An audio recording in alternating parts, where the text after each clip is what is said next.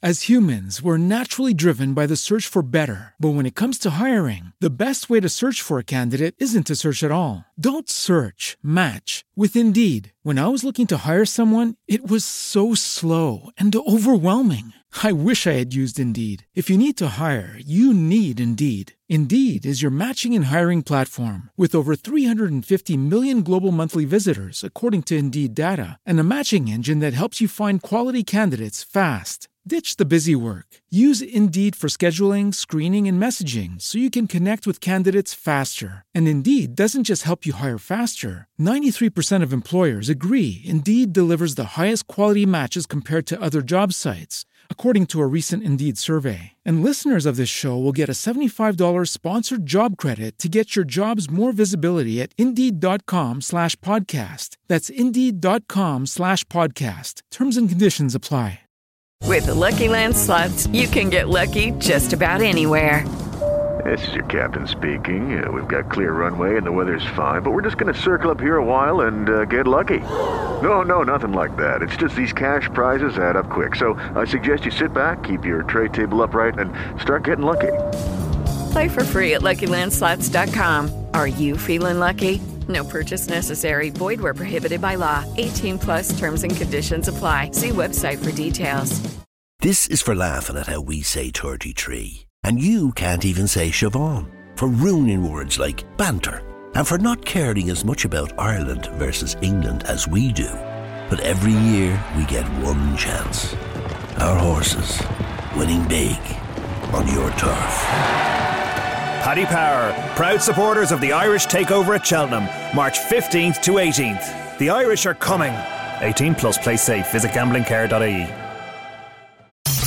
Welcome to My Take on It with your angelic karma. If you are interested in sharing your story in a future broadcast, send an email to yourangelicstories at gmail.com. Here she is, folks, your host, the one, the only, the also beautiful, your angelic karma.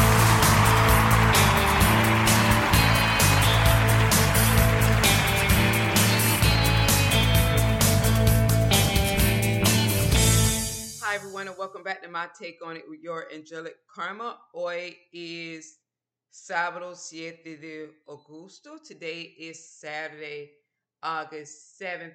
And I got excited this morning because of what I'm going to talk about. I've decided to add a segment called Money Talk. When I started the podcast four years ago, I kind of I kind of fiddled around with that. You know, I throw things out, little topics I want to speak about and see how I feel about it.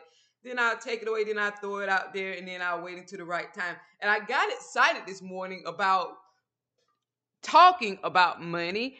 Astrologically, those of you that are into astrology, and that's how you found me, you all know that my moon is in Capricorn, most definitely. And Capricorn represents status in the world, is the 10th house, our status, like that.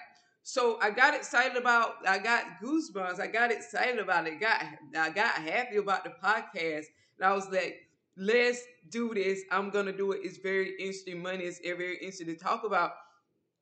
A lot of people think that people with money, that the wealthy people, that top one percent, don't talk about money.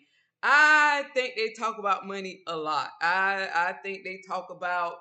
I think that whenever they're conversing, they are networking, talking about deals, talking about the stock market, most definitely, talking about investments, talking about taxes, like that. I think that that's what they do with people that are in their group. I, of course, don't know, just like somebody else that would state that they don't talk about it would not know completely unless we are in their group. I don't think they're going to be talking about it, money with just any and everybody. I think they would be talking it about money with their clique like that. I don't feel that the conversation will revolve around weather like that. So is I so and and I go to a lot of I have a I have subscriptions where the money is the talk is about money and it's about wealthy people talking about money. It's about people in the top 10, 5 and 1% talking about finances and money like that is what it's about. So that's a little bit of how I'm getting my idea that they do talk about money. They may just talking about it amongst specific people like that. And a lot of people like to think the wealthy don't brag about what they have. Uh, there's bragging, it's just a different type of bragging. For instance, if you're sitting amongst your fr- friends, quotation marks, and they invite you to a nice glass of scotch, and they're sitting back, legs crossed, old money, legs crossed, sitting back with a cigar, or just sitting back, or with buying tobacco, or just sitting back with that scotch, you know, holding in their hand that glass, and they're talking about the age of the scotch, the quality of the scotch, and they can afford that scotch. That's kind of like bragging, but I guess it's not in your face bragging. Or they're they're inviting their friends to Cuban cigars that they have purchased, purchased and had. Some of them have had like they they they've had them transported here to the United States. You know, and certain things they have transported that only wealthy can afford, and they're sitting back with their friends that they've invited to take part in this pleasure with them. That is kind of bragging. But I guess the people around them that are of that same caliber may not look at it as bragging like that because the way it's discussed, the way the conversation goes. And then we'll have those wealthy people, they'll be logoed from top to bottom. And I guess that's what a lot of people don't like when the people show their money like that. But then sometimes if you have a good eye for fabric and quality and you're a shopper, you can know that it doesn't have they don't have to wear the logos. You can just one look at the fabric, no matter how plain the outfit looks, you know that that is top quality what they have on, even though it could look quite plain. It could be more expensive than the one that is branded out in the logos, or it could be equally expensive to that. Now, just like I was talking about Mark Zuckerberg, and thank you to my listener who threw that name at me because I don't know their names. A lot of people follow this. I don't follow it in name people. I follow the conversation about money like that and it's usually come from people that are wealthy, but I don't follow them. I don't know these names and, and keep up with what they're doing. But I decided to like that for the sake of the podcast, most definitely. Like with Zuckerberg, and I stated that on the podcast that well, people say, well, he's he's frugal or he doesn't show his wealth because he's usually dead out in a, a pair of jeans and a pair of tennis shoes and a sweatshirt and I took a glance. I just I just googled his name after the name was sent to me through email last night, and and I looked one glance and I was like, well, that's a high quality sweatshirt. I could tell that's a high quality T-shirt, and that those clothes could be custom made, or they look kind of they look more they, they look plain, yeah, cause that's his style, but they look high quality. And with a little bit of research, I found that the t-shirts are 300 to $400, which isn't expensive for a t-shirt like that. But especially when we're talking about billionaires and millionaires, that's like chump change for them. But even it, it, it's not as expensive as the t-shirt could have been with the money that he has. So $300, $400 t-shirts, $300, $400 hoodies, you know, custom made jeans or jeans that are high quality, things like that a a a thousand dollar look that he is wearing that his people states like this is a thousand dollar look of his. And it's quite plain and simple on the eye but it's still a thousand dollar look. It's just jeans and a a blue sweater that I look first saw and I was like well this is nice. This is quality. Even though there's some people that look can look plain but to me it looked like nice quality like that. And it actually is. And it's a thousand dollar look with a simple blue sweater, and cause you have to look at the material, the quality, and a pair of jeans, but it's a thousand dollar look like that. And they were telling people how they can get the look for under thirty dollars. That he pays a thousand dollars for. So I guess for people, if people aren't like showing their wealth by wearing brands and and and and and, and those types of things, wearing the wearing the labels and the branding, they think the person is frugal. I bet it differ because it could be, and that's my opinion. I could be wrong because it could be made up with other things that they're doing that are quite extravagant, in their life. You know, and it kind of balances it out. But we're going to start this question this morning off by asking, we're going to start this segment off, excuse me, by asking this question Do the richest pay more in taxes? Do the richest people pay more in taxes? We'll be talking about that 1% even though we have different tax brackets, different tax percentiles.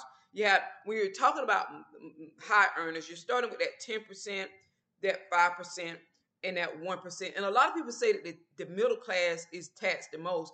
I think that that may not be correct. It could be though. I think the upper middle class will be taxed more than the middle class. And I think when when politicians say let's tax the rich or tax the wealthy, they're not talking about the one percent. They're talking about the the five percent or the ten percent, and they're not talking about the middle class. That's what I feel like that. Now, because you have percentiles, tax brackets, you have percentiles, excuse me, that are under the one percent and that will be the, that five and ten percent. And when they're talking about taxing the wealthy, sometimes they cannot be talking about taxing the one percent. They could be talking about taxing the five and ten percent, and they're not talking about taxing the middle class either. And they're most definitely not ta- talking about taxing, raising taxes, excuse me, on the poor. Do your own research.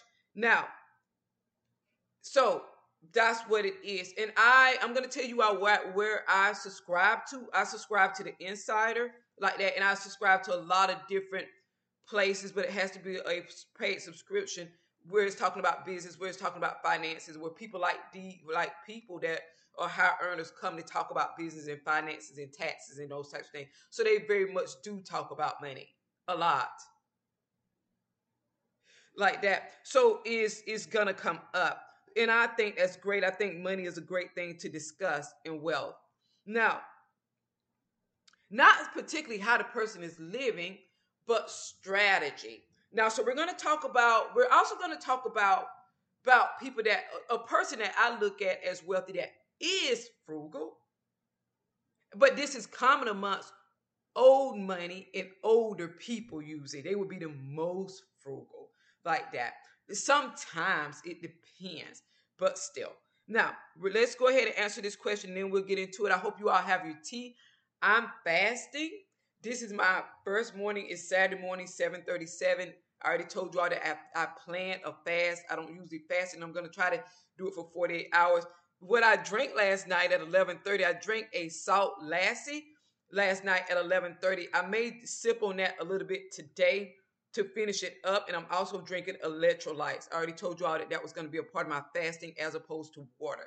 I'll be sipping on electrolytes sporadically through the day. And I'll be sipping, trying to finish up that salt lassi that I started on last night.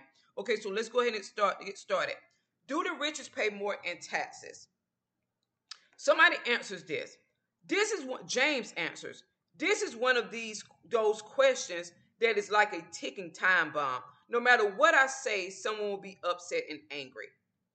Here's my opinion on the matter. Under the US tax code, people pay into the tax system at tax rates of 10%, 15%, 25%, 28%, 33%, 35%, and 39.6%. No one person pays one of these individual rates. That is correct. Because the more you earn and do your own research, then you're going to be taxed at different levels as you hit milestones in what you're earning. It doesn't stay like if it started at what someone could call a low percent, it doesn't stay that because the more you earn, earn, the more you're going to be taxed for that amount over that amount, like that. So I have a, a personal accountant, and, and she explains that to me a lot, like that. So, and I wish I would have sat and listened to her more. I talked to you all about her a couple of years ago in one of the podcasts. Now, and I will start to listen to her more like that. Now, so no one person pays one of these individual rates. The way it works is that once you eclipse the 10% tax rate, the next level of income is then taxed at 15%. Yeah, that's correct.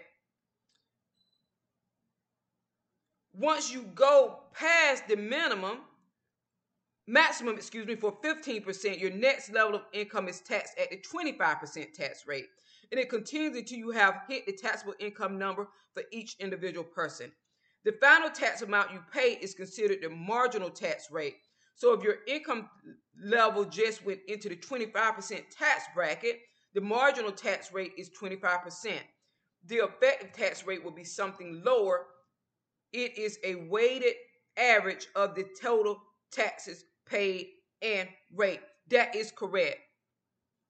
Now, and then he also has a diagram, income levels. So people that make less than 20,000 dollars a year. Their marginal tax rate is 10%. The amount of taxable, the amount taxable at marginal tax rate level is $20,000. The amount of taxes owed on that $20,000 that they made a year is $2,000. And remember, those that, that make the lease, they they pay the lease, but they also get a tax refund where they get back more than what they paid in on the on the tax refund. Now, so the next income level is between people that make between 20,000 a year and 40,000 a year. That's a marginal tax rate at 20%. Unless this diagram has changed for 2021. now, so the, the income level between $20,000 and $40,000 a year, that's a marginal tax rate of 20%. The amount taxable at marginal rate level is $20,000. The amount of tax owed is $4,000. Now, so they will be owing more than the people that made 20,000, the people making between 20 and 40,000 would, which would be normal and naturally because they would be taxed at a higher marginal tax rate. Now, the next income level is between 40,000 and 60,000. That could be considered I, I don't know if this would be middle class people. I'm not sure. Now, it depends on what state they live in and how many people is in the household. So, between forty thousand and sixty thousand dollar a year income level is the marginal tax rate is thirty percent. Amount taxable at marginal rate level. You're welcome, Kelly. She just sent me an email. Whenever you all send me emails and and I'm on the podcast live like we are now, I'm gonna mention you like that because I'm sitting down, I'm looking at my phone, I'm receiving all the emails, all of that like that. So you're welcome is between 40,000 income level and 60,000 income level is a marginal tax rate at 30%. The amount taxable at the marginal rate level is 20,000 just like it was at the 20% marginal tax rate and the 10% marginal tax rate. The amount owed though is 6,000 for the year in taxes. Now, the next income level between 60,000 and 100,000 dollars. Now, that could be middle class also. It will be the marginal tax rate for those earners per year that make that amount per year is 40% the marginal tax rate. The amount taxable of that 60,000 to 100,000 is $40,000. The amount owed on it is $16,000. And this is income. Now, the the Last income level is $100,000 and over. And the marginal tax rate is 50% as per this diagram year. And the amount taxable at marginal rate level is $20,000. But the amount of tax owed is $10,000. Now, and we're going to talk about why. So, that's what it is. Now, he also goes on to state if a person makes $120,000, the tax a year, the tax paid will be $38,000. That covers that over $100,000 and it being in the 50% marginal tax rate and the amount taxable at the marginal rate level is 20000 but the amount owed is $10,000. If a person makes 120 or 20 uh, or uh, $120,000, for that year, the tax paid will be $38,000. That's how much they would owe. The marginal tax rate is 50% in this simplistic example. The effective rate is 31.6% because it's going to go up as the income increases. For that person. Like if, if they made, it's going to go up for that person. Do your own research. Now, the point I'm trying to make is that a person making $120,000 a year in above example pays $38,000 when a person making $40,000 a year only pays $6,000. It owes $6,000 in taxes. But also add into it that person that is making the $40,000 a year are going to be highly likely to get a tax refund that is they are refunded more than they actually paid for the year. And then they can claim dependents and those types of things head of household, and those types of things. So they would be getting back more than they actually paid in. So based on how the tax system works, the wealthy already pay much more in taxes than people who make less money, which is accurate. But one thing, as a business owner, and I'm pretty sure for wealthy people, but I'm not sure for them, there are tax cuts, tax breaks.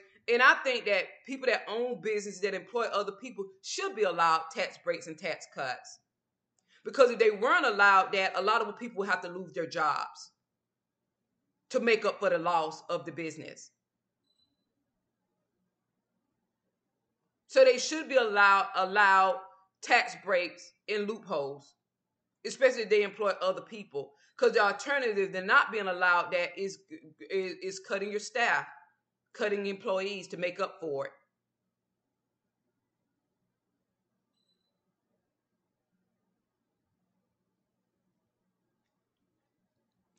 He also states the goal of the marginal rate is to place the burden of supporting government on the shoulders of taxpayers more financially able to do so versus spreading the burden evenly to the detriment of taxpayers who are not able to afford as much tax.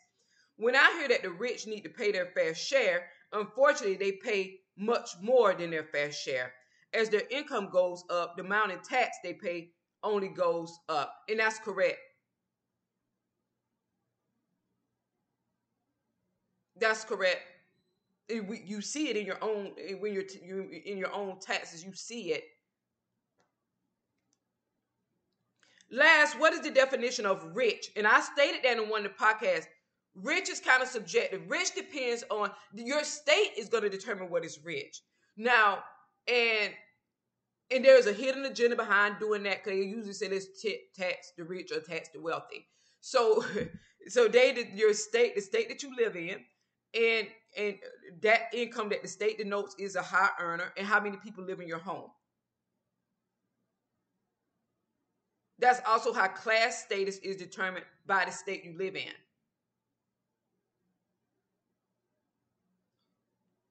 Now, also cost of living within that state could also be calculated as they determine the people in charge determine what is rich for that state. Now, cost of living in that state in that area also. Also, he states, last, what is the definition of rich? Each person has an opinion on what this means, but I will share with you the information from a website that is sobering because rich and wealthy are different. Now, go to Global Rich List and check for yourself where you fall. A person making over 32,000 USD is considered to be in the top 2% in the world. Many would think that is impossible.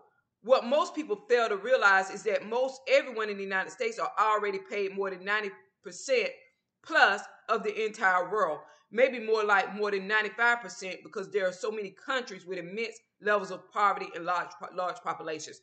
And I told you I when I lived out of the country for the nine years that I lived out of the country, I saw up close and personal poor people. What poor really meant. And a lot of people that I would talk to in that country, they would think that the United States and what we call poor here, that those people were living quite well.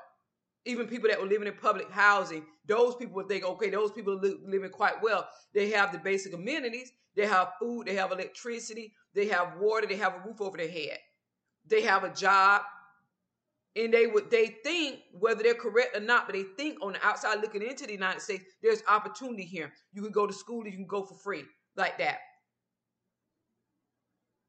They think like that in other in the country I was in specifically. Imagine how they would think in a in a third world country about the opportunities that are here. And that coincides with why they're so willing to risk their life, risk their life to get here. Now, this is not meant to be a political statement, but a statement of fact. If people would be would could if if people would be content with the blessing they have in life, they will not keep seeking more and more. Be grateful for what you what you have and be happy for others who have more than you. What we should all be doing is giving and supporting churches and ministries worldwide to help train and teach people that are not so fortunate. Exactly. I agree with this person. What I am not saying is to give hands. What I am not, he puts not in all capital, capital letters, saying to do is to give handouts. I don't agree with handouts either. Because handouts, hand, handouts, excuse me, handouts, handout, handouts, it limits and stumps the person's potential to grow and excel through their own hard work, energy, and effort. Could it could create a comfort zone mentality. Handouts are bad for society, he states, and promote a workforce that would not work or contribute to society and make personal responsi- take personal responsibility by taking care of themselves. What I'm suggesting is a hand up. Helping people in generosity and gratitude is being thankful. These are healthy for society and encourage people. I hope my message here is taken exactly as such. We do not need to make the rich pay more. They already pay more than their fair share. Let's make the government live on a budget and manage it. Yeah, exactly. The government is where it needs to trim the fat and take away things that are insignificant that don't help the, the, the United States as a whole and watch their spending. And, and people should never think that the wealthy, that top 1%, are going to need to pay taxes equal to what they're making. That's ridiculous. That should be what people should be pushing for. That's what this person states. A lot of people answered said agree.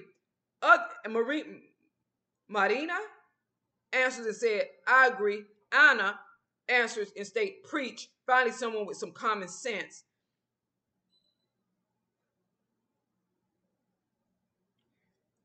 Juan states, but the marginal rate rich pay is often actually much lower all while leveraging a bunch of tax benefits to fund their business operations. Now, I talked about that in the beginning with business, and this is my opinion. They should get those tax breaks and loopholes. That's what's allowing them to keep the employees on. The alternative to not getting it would be to fire some people.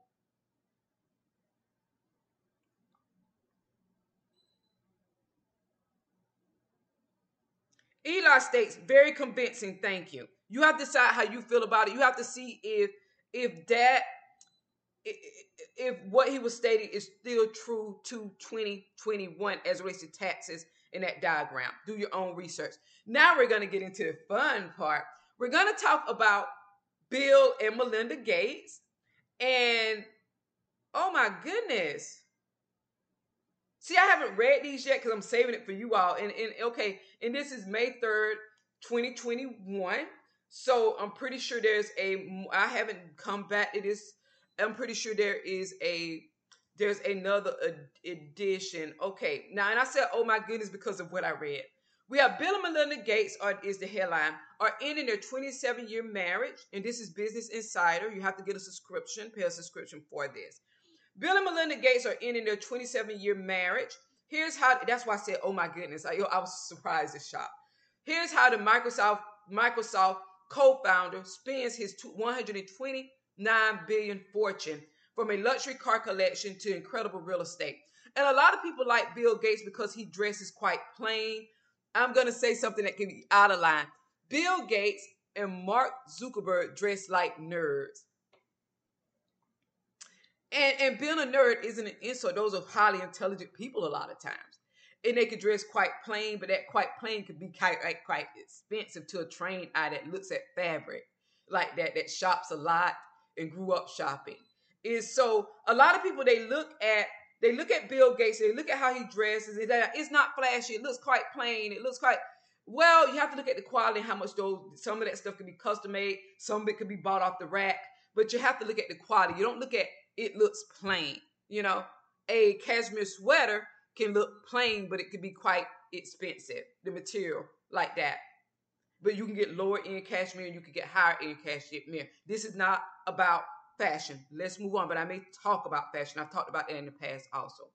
Bill Gates has an estimated net worth of 129 billion dollars. So what I was stating, don't let people's appearance of looking plain fool you or thinking what they have on that is plain is cheap. A lot of people even think that Mark Zuckerberg was wearing the same clothes over and over again.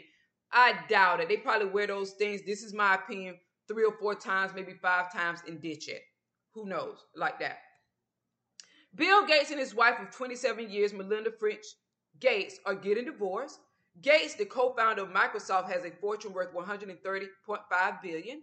Gates indulges in a few luxuries, but he mainly spends through the Bill spends through the Bill and Melinda Gates Foundation. Now, let's talk about him.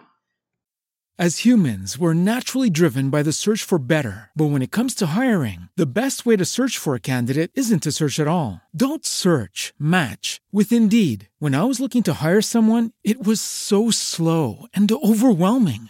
I wish I had used Indeed. If you need to hire, you need Indeed. Indeed is your matching and hiring platform with over 350 million global monthly visitors, according to Indeed data, and a matching engine that helps you find quality candidates fast. Ditch the busy work. Use Indeed for scheduling, screening, and messaging so you can connect with candidates faster. And Indeed doesn't just help you hire faster. 93% of employers agree Indeed delivers the highest quality matches compared to other job sites, according to a recent Indeed survey. And listeners of this show will get a $75 sponsored job credit to get your jobs more visibility at Indeed.com slash podcast. That's Indeed.com slash podcast. Terms and conditions apply. Judy was boring. Hello. Then Judy discovered ChumbaCasino.com. It's my little escape. Now Judy's the life of the party. Oh, baby, Mama's bringing home the bacon. Whoa, take it easy, Judy. The Chumba life is for everybody. So go to ChumbaCasino.com and play over 100 casino style games. Join today and play for free for your chance to redeem some serious prizes. ChumbaCasino.com. No purchase necessary. Void where prohibited by law. 18 plus terms and conditions apply. See website for details. The couple announced the news in a statement posted on Twitter on Monday, saying that while they plan to continue working together at the Bill and Melinda Gates Foundation, they no longer believe they can continue growing as a couple. Gates, who co-founded Microsoft with Paul Allen in 1975, is worth $130.5 billion, according to Forbes. He's one of the only eight moguls over, worth over 100 billion and is currently the fourth richest person in the world. Gates has made some lavish purchases over the years. So despite his clothing looking plain and not being flashy and having brands and logos, which people take people take that as in a, how some person uh, people dress as an impression of who they are as people and how they spend their wealth. I don't think you should do that like that. Now, so Gates has made some lavish purchases over the years. He owns a Washington estate worth 125 million, a private airplane, and a luxury car collection. More recently, he dropped 43 million on a 5,800 square foot home in Del Mar, California. But these indulgences make up only a fraction of his massive fortune. Fortune, and Gates isn't known to throw his money around because we have to remember that wealthy people or rich people usually live below their means. So what you see, they can actually afford more, but they could be living below their means. Even if you see them throwing their money around, they can sometimes they're not throwing the whole fortune around. They're not whole, throwing the whole investment portfolio around. They're not throwing the whole bank account balance around. But some of them would be enjoying their money. I think that he's enjoying his. He owns a Washington estate for $125 million. Now, if he was frugal and not throwing his wealth around, he would be settled for a $30,000 home. He's living what his life and work has afforded him. And if I saw a person that was known to be wealthy and they had on plain clothes, I wouldn't take that as them being frugal. I would want to know, okay, they, they're probably lavish in other areas.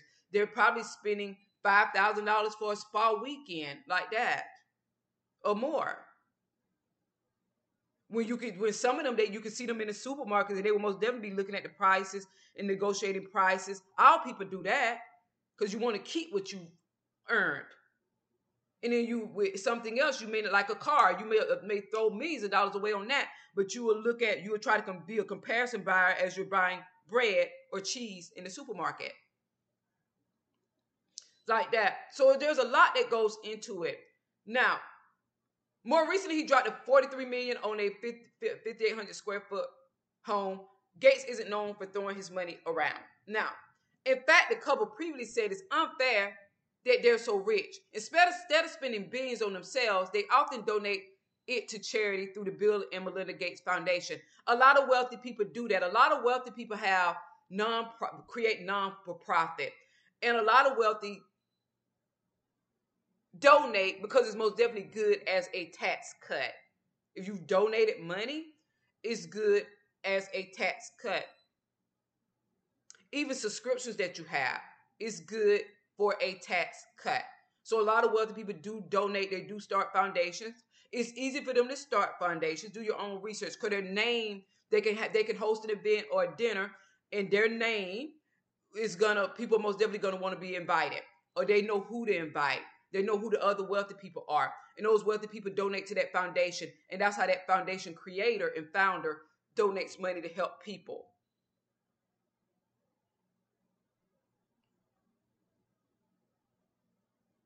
and also with non-for-profits and with foundations, you will know most be mostly be most definitely be eligible for certain grants that give you money to donate and to help with certain projects relating to the world, relating to your country, and related to the underprivileged.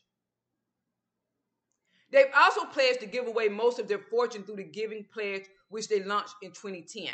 Keep reading for a look at how Gates spends his billions like that. Bill Gates, the co-founder of Microsoft, has an estimated net worth of 130.5 billion. The insider thinks that they keep have they just have to keep reminding of us, us of that. We know it, we love it, and I love his smile as he is under the picture like that. It's kind of a modest smile. It's kind of a humble smile, and I may add this to you know is what it is. He long held the title as the world's second richest person until Elon Musk unseated him in November 2020.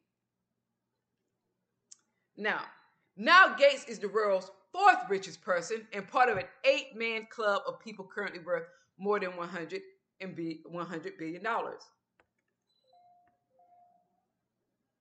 Okay. Viewsta. Okay. Okay, never mind. Okay, nothing. Gates has invested in a variety of stocks and assets and launched a 1 billion investment fund, Breakthrough Energy, with 20 others. So he's a great investor. We well, we already know that that would be obvious. Despite his massive fortune, Gates previously told Ellen DeGeneres that when he became a billionaire at age 31, the history's youngest billionaire at that time, he didn't go on a spending spree. But he has indulged in things over time, he said, like a private plane. It's been reported that Gates owns a Bombardier BD 700 Global Express, which costs 40 million and can seat up to 19 people. Now that's riding in style. We're flying in style, like that. Gates also spent a lot on his estate. Xanadu 2.0 in Medina, Washington. It took him seven years and 63 million to build it. He purchased the lot for two million in 1988. Is it him that has the the, the pool and is it him that has the the the pool with the underwater with the underwater music system? And I think there are like 18 bathrooms in the mansion or something like that. At 66 thousand square feet. His home is worth about 125 million today. Well, that was a great investment. In 2017, he paid a million, over a million in property taxes on it, according to public filings.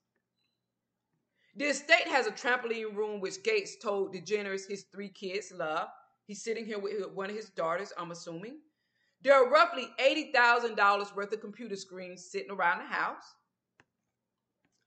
Devices worth 150,000 can display different paintings or photographs on the screens at a single touch.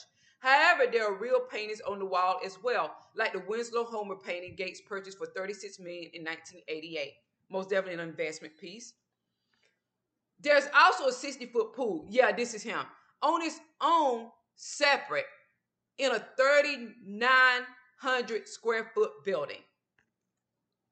That's not to mention the 2,100 square foot library, home to a 16th century Leonardo da Vinci manuscript that Gates bought at an auction for 30 million.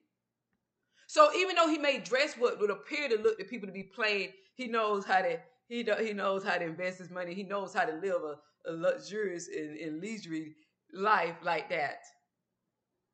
So don't go by external appearance.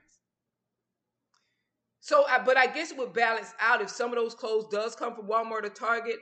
I guess he that's doing the frugal thing, and then the house, and then the paintings, and then the lavish lifestyle, and then the and, and then the pool and all of that. Gates reportedly pays to have sand imported from St. Lucia in the Caribbean, to shore the surroundings of his house. Because I feel like he's the person, I'm not, I don't remember not that. He also owns the beach that's around his house. So he reportedly pays to have sand imported from St. Lucia in the Caribbean to the, to the shores surrounding his house. In addition to a home theater for 20 guests, he has six kitchens and 24 bathrooms. So he's not the one with the 18 bathrooms. Hell, I don't remember. He has six kitchens and 24 bathrooms. Gates' house has various garages for 20 to 23 cars that he owns. Now, and, and in the in the podcast yesterday, the question was somebody asked a question and they asked, I forgot what their wording was, but do the rich people in the United States have service? If if they don't, how do they work? And a lot of answers they were stating, no, they don't have servants. Um, the rich people, they they turn on that little round thing that vacuums your house for you. It's a little round thing, and it's electrical. It, work with, it works with batteries, and it vacuums your house. And they use the dishwasher and the washing machine. That's what the people say. No, um, American rich people don't have service. They don't believe in that. So, do you really think that Melinda Gates was cleaning 24 bathrooms? And I've stated, I beg to differ, in that yeah, they certainly do have them like that because as the person that answered the question, how would they be working if they did it? Do you really think Melinda Gates? Some people may think this, and you you can think it. Now, do you really think that she's cleaning the 24 bathrooms in the mansion? and the, the other homes that her and Bill own? Do you really think that she's cleaning the six kitchens in the mansion? In the other kitchens that of that are in the homes that her and Bill own? I personally don't, but some some people may say, yeah, they believe that. So let's move on. It's perfect for Gates, an avid luxury car collector. His first big splurge after founding, founding Microsoft was a Porsche 911 supercar. He told you DeGeneres. He later sold it and it auctioned at $80,000. It was blue. It's cute. I'm looking at the picture. But that wasn't Gates' last Porsche. He also has a Porsche 959, 959 in his car collection. I love it. it this car is the same color as my car. Um, yeah, I'm gonna plug in my beat up. It's not beat up, but my old 2005 Mercedes Benz. That's the color of it. I don't know what this color is, and a lot of people ask me about the color like that, and I love it. It's a convertible, but this is a Porsche. Is it's a is a 1988. No. No, this isn't his actual car. This picture, this Porsche is a 1988 Porsche 959. I love it. I love all the classic cars. I don't like anything that is recent. I, I love this. I never.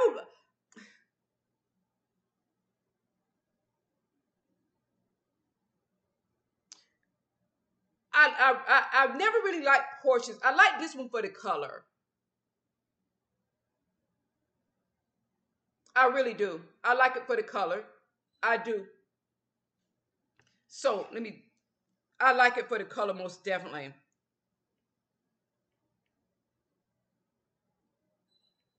Hold on just a second, everybody.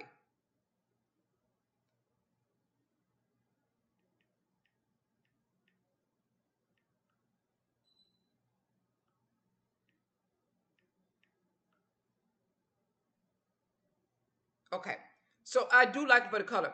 Outside of his Washington pad, Gates also has 4.5 a has a 4.5 acre vacation ranch in Wellington, Florida, with a 12,864 square foot mansion. Well, Melinda, those are a lot of kitchens to clean and bathrooms to clean. You need to tell Bill to stop. And also with that person's question that came in, I, I was stating that a lot of these people have all pairs, they have live-in help because when people have homes in primary homes that are wealthy and vacation homes, most of them have live-in help that live at the vacation home. The home is hardly ever empty. to, to, to keep with the, for the upkeep of the home until the owners come for vacation. Or they'll have house sitters living in the home when the owners were, are not at the vacation location, like that. The wives are not being flown in on the private jet to clean up at this home, to clean up at that home, then to go clean up at that home, and then go clean up at that home. I doubt that, like that. So he reportedly dropped 27 million to buy a whole string of properties in the area. So he not only bought his home, vacation home, he bought $27 million of properties in that area, I guess for security and privacy. The area is a hotspot for wealthy equestrians. Now, the daughter Jennifer is an accomplished equestrian, and she bought the prop and he bought the property to support her passion. In California, he owns the 228 acre Rancho Pasadena, which he purchased for 18 million. Melinda, tell Bill to stop. There's only so many bathrooms and kitchens you can clean up. As humans, we're naturally driven by the search for better. But when it comes to hiring, the best way to search for a candidate isn't to search at all. Don't search, match with Indeed. When I was looking to hire someone, it was so slow and overwhelming.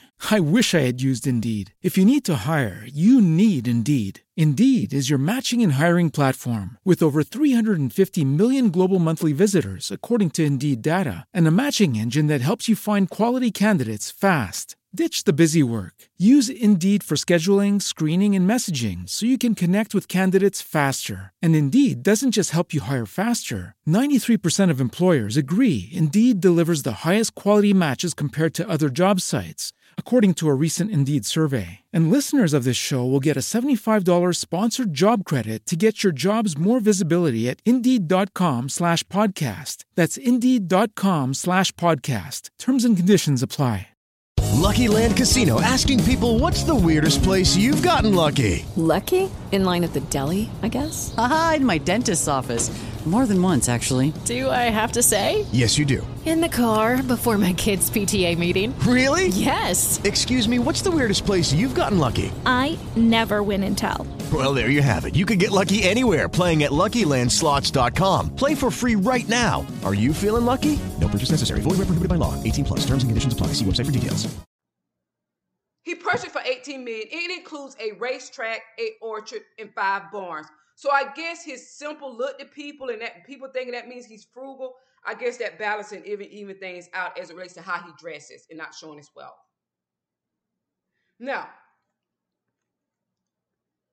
he added to his California real estate portfolio in 2020 because these are investments, dropping 43 million on an oceanfront home in Del Mar, California. Melinda stopped him. There's only so many kitchens and bathrooms you can clean. You're only one woman after all. It has six bedrooms, a 10 person jacuzzi, and a swimming pool. And it is beautiful. I am looking at it. He also reportedly purchased a 492 acre Wyoming ranch, was listed for 8.9 million back in 2009. And this is a good strategy of the wealthy to not have their money sitting in cash. They need to they need to invest it in property and real estate like that. Now, he also reportedly purchased 492 acre Wyoming ranch, which listed for 8.9 million back in 2009. Bill Gates' real estate portfolio doesn't end there. So I guess those normal sweaters and plain looking sweaters and plain looking clothes isn't all of it after all. It doesn't tell the real story, which would be obvious like that. He's made numerous investments through his personal investment firm, Cascade, including partial ownership of, of the Charles Hotel in Cambridge, Massachusetts. Beautiful tower. Some would love that. She's always pointing out towers when she sees a tower. He reportedly owns nearly half of the Four Seasons Holdings hotel chain through Cascade, including hotels in Atlanta and Houston. Gates shares 95% ownership with Prince Alwaleed bin Khalid of Saudi Arabia, the Four Seasons. In 2013, Gates and several unnamed buyers paid 100. That's why I stated wealthy people do talk about money, networking, investments. They talk about money a lot. Their meetings are about money. Their discussions are about money. I doubt if it's about the weather. In 2013, Gates and several unnamed buyers paid 161 million for the Ritz-Carlton in San Francisco. As of 2014, it was reportedly worth 200 million. Great investment. When he's not busy buying real estate or working, Gates needs a vacation or two to unwind. He's traveled to Australia and Croatia and Belize and, um, and the Amazon in Brazil. He's also treated his family to a Mediterranean vacation on board the, a, on board the 439 foot super yacht Serena, which he chartered for $5 million a week. It included a helicopter. Now, those sweaters, Bill, that you're wearing and that plain look, it's like you really know how to. That doesn't say anything about your character and you know how to live in lush and lifestyle, which I wouldn't have thought it said anything about it anyway, like that. You know, he previously says he said that he likes to play tennis and go skiing. He's also been spotted spectating at spent tennis matches. But Gates' downtime isn't always so adventurous. He's an avid reader, having indulged in quite the book collection. He's also an average bridge player, as he once told Reddit. Gates hates to shop for himself, but did admit that he likes to buy nice things for Melinda. Let's see what he's buying the wife. However, he once told Reddit that he doesn't like overspending on clothes and jewelry, but he's okay with spending with the vacations and the home life and a, living a life of luxury and comfort there. So, so that's the balance I'm assuming. So I guess there is balance. I don't know. But Gates' splurges are only a fraction of his massive fortune. He previously told the Telegraph, I have no use for money. Instead, he often donates to or invests his money in good causes. And remember, a lot of the wealthy, a lot of things that they get could be rich, it could be free, excuse me. Now, Gates previously invested in, in a synthetic biology company that originally produced pre- precursors to malaria drugs and hydrocarbon based biofuel. Today, it focuses on health through fragrance, skincare, and sweetener. The wealthy do do a lot of things regarding research, and they invest in that a lot they do get a return on that investment also in tax breaks and tax cuts. And they're also doing a good deed. It's the balance. It's always going to come back to them. In November 2017, Gates invested 50 million to, into Alzheimer's research. That's very positive. He continued these efforts by recently investing 30 million with a group of investors into the Diagnostics Accelerator, a venture philanthropy fund to diagnose Alzheimer's earlier. That's positive and this is a lot of reason why the wealth don't need taxes raised. They need they need to continue to pay based on the tax bracket that we're in. Where the more they make, the the in income, the taxes are going to be they're going to be charged a higher percentile anyway. Like that, the rate is going to go up. Gates and Melinda have a huge have been huge on philanthropy. They were recently named the most generous philanthropists in the U.S. by the Chronicle of Philanthropy, having donated more than 36 billion to charitable causes through the Bill and Melinda Gates Foundation.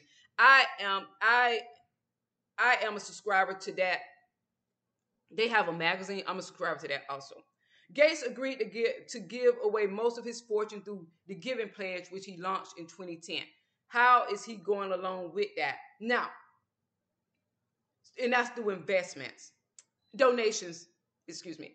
The Gates have spent money for research and to help people in need like that. Maybe all over the world potentially. The Gates have spent money traveling for their charity work. They know they donated more than two billion in 2016 to cause related to causes related to global health and development and U.S. education. In 2017, they know they, they donated 4.78 billion, mostly to projects run by the Gates Foundation.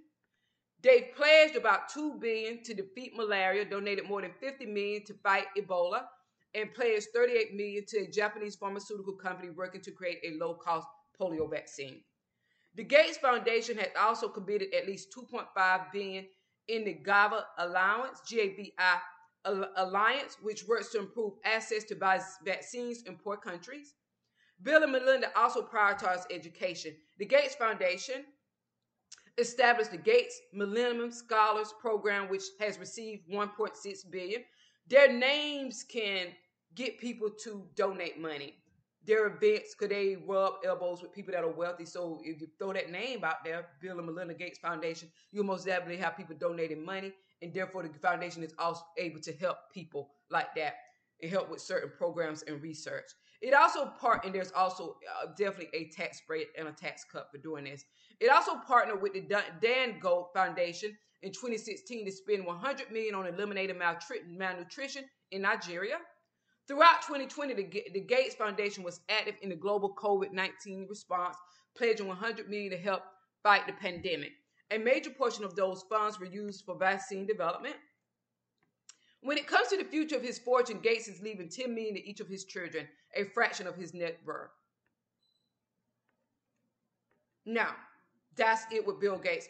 And I'm I'm never not a proponent of the wealthy. I don't rally behind them. But I it's just when the public has questions or assume things like, well, the wealthy don't the real wealthy don't flaunt their riches. Well, yes, they do. You just uh, can't go to the places where they flaunt it at. Like you can't go to where they have their mansions and vacations homes, so you don't see the their their, their wealth being flaunted. You just see the the pretense of how they present themselves to the general public, where you will see them. They're plain clothes that don't have a logo. So they do use their wealth. You don't see their servants and their drivers and their butlers and their assistants. And they do talk about those people. You just have to know where to go where they're talking about that at and who they're talking about it amongst. Like that. Because obviously they would have those people. Now, so let's move on. The next one is Mark Zuckerberg's net worth has grown over 40 billion in the last, this is as of April 19, 2021, the insider. Mark Zuckerberg's net worth has grown over 40 billion in the last year alone. Here's how the 36-year-old Facebook CEO makes and spends his 114 billion dollar fortune. All this information is new to me because I um I subscribe to this, but I I've subscribed to it for different articles. I really don't keep up with what the wealthy are doing like this, like that. So Mark Zuckerberg's fortune passed 100 billion last year, making him one of eight centibillionaires. He drives an affordable car and wears basic clothes, but appears to splurge on real estate. He and his wife, Priscilla Chan, also invest in childhood education and medical research. It's been a challenging year for him. He's testified before lawmakers on multiple occasions, attempting to quash coronavirus misinformation on Facebook and suspended President Donald Trump from the platform. And earlier this month, I, I, think this is who I was talking about, but I was like, he owns Google. Hell, does he? I don't. Is he the one that owns Google? I, I don't know anything about him. Or the other one that I just talked about. And earlier this month, on he, he, he suspended Donald President Donald Trump from the platform. And earlier this month, 53, 50, 533 million Facebook users personal data and phone numbers were leaked online. At the same time, he is richer than he's ever been. Last summer, after Facebook launched an Instagram feature to complete to compete with TikTok in the US, Zuckerberg's personal network reached over 100 million for the first time. These days, his fortune has reached 114 billion. Keep reading to learn more about how the Facebook co-founder makes and spends his 60 billion dollar fortune. In May 2012, eight years after his founding, Facebook debuted in the New York Stock Exchange. At the time, it was the biggest technology IPO in history. Most of his fortune is derived from his 13% stake in Facebook, while Facebook spent more than 25 million on him in 2020 alone. His take-home pay is just $1. Now, a lot of CEOs have a take-home pay of $1 a year. Don't let that think you, oh, they're only making one. Don't let passive income, investment income, they have a lot of income coming towards them. Income from, they also make income from showing up to certain events, showing up to certain places that they're invited to. They can make, they also make a lot of income on private meetings with people that are also also wealthy and sharing tips, investment strategies. There's a lot of way that the wealthy are making income. Like that. So don't let that, when you hear that a CEO is only taking home a dollar pay a year, don't think that that's all they're making. Now, despite his status as one of the richest tech moguls, the 36 year old Harvard dropout leads a low key lifestyle with his wife, Priscilla Chan, and their two young daughters. Their lifestyles are low key. That's why people don't know that they are kind of splurging, but for them it's not splurging, and they, they are living a life because it's low key. How they present to the public is quite differently, but how they present to other people that are like them, everybody we would look at everybody hell they're damn splurging and showing off hell like that, you know. I guess they're like, hell, we got it, we flaunt it, but we're smart enough to flaunt it in front of people that aren't going to make a big deal about it or get mad at us about it like that. Cause that could affect business. Like many other Silicon Valley uh, get jealous or envious about it, which could also affect business. Like many other Silicon Valley stalwarts, Zuckerberg doesn't dress in flashy suits. He keeps things simple in jeans, t-shirt, and sweaters. But they're reportedly much more expensive than they look. That's what I was stating about him. Retailing for hundreds or even thousands of dollars. And he's sitting with a blue sweater on that I look at with my eye the material I would t- place this as maybe it could be six to eight hundred dollars. Be six to eight hundred is what I would figure that in. And even though a lot of people say that's plain, I've seen people in my neighborhood where that is plain. I see these shirts at Target. It's the material. And is it custom made for him or is it bought on the rack? Is, is it from a designer? And estimate that cost. So now this is what this shirts his clothing retailing for hundreds of dollars. Retail is off the rack. Zuckerberg is known for driving relatively inexpensive cars. He's been seen in an Acura TSX and a Honda Fit, both of which are valued at or under $30,000. He's also been spotted driving a black Volkswagen Golf GTI, a car that he bought well after making his fortune. That car would cost about $30,000 new. You don't. Nobody wants to spend a lot on cars. What with cars, you don't want a car payment, and you don't want to spend a lot on cars, and you most definitely don't want a new car. Why? Because as soon as you drive off the lot, it goes down in value. And a lot of new cars, especially with my Mercedes, I don't see. I, I pass by those lots, and I don't like the way the cars look, and I don't like that there are a lot of those cars that look the same. As humans, we're naturally driven by the search for better. But when it comes to hiring, the best way to search for a candidate isn't to search at all. Don't search, match with Indeed. When I was looking to hire someone, it was so slow and overwhelming. I wish I had used Indeed. If you need to hire, you need Indeed. Indeed is your matching and hiring platform with over 350 million global monthly visitors, according to Indeed data, and a matching engine that helps you find quality candidates fast. Ditch the busy work. Use Indeed for scheduling, screening, and messaging so you can connect with candidates faster. And Indeed doesn't just help you hire faster. 93% of employers agree Indeed delivers the highest quality matches compared to other job sites, according to a recent Indeed survey. And listeners of this show will get a $75 sponsored job credit to get your jobs more visibility at Indeed.com slash podcast. That's Indeed.com slash podcast. Terms and conditions apply. Hello, it is Ryan, and I was on a flight the other day playing one of my favorite social spin slot games on chumbacasino.com. I looked over the person sitting next to me, and you know what they were doing? They were also playing Chumba Casino. Coincidence? I think not. Everybody's loving having fun with it. Chumba Casino is home to hundreds of casino style games that you can play for free anytime, anywhere, even at 30,000 feet. So sign up now at chumbacasino.com to claim your free welcome bonus. That's chumbacasino.com and live the Chumba life. No purchase necessary. VGW, void, were prohibited by law. See terms and conditions 18 plus. And I would rather have a car that I could pay in cash or the majority in cash and then have like maybe six months or a year payments on it. But that would be considered a classic. That's why with my car, I'm gonna keep it and I'm gonna resuscitate it, resuscitate it. And I've had it for a long, a lot of years, and I haven't had any trouble out of it because the previous owners only had one other owner besides me, and it was an older gentleman. He took a lot of good care of it, like that. But he has dropped serious cash on at least one sports car, an Italian Pagani Huayra, that sells for about 1.3 million. So I guess that makes up for the the Volkswagen GTI and the thirty thousand dollar Honda Fit. A lot of people would say, well, he's on a thirty thousand dollar car. That means he's frugal. He's not flashy. But and then he has the one point three million dollar car. So I think that that does it balance out the two others, or does it like, you know, which I would assume that he would have this type of car, even though people get flattered that he he's sporting around a thirty thousand dollar car, and I think that makes people feel that he's being normal like us. Not really. I would not have assumed that. I would assume, without even knowing about this $1.3 million car, that in other areas of his life, he's living a lavish life.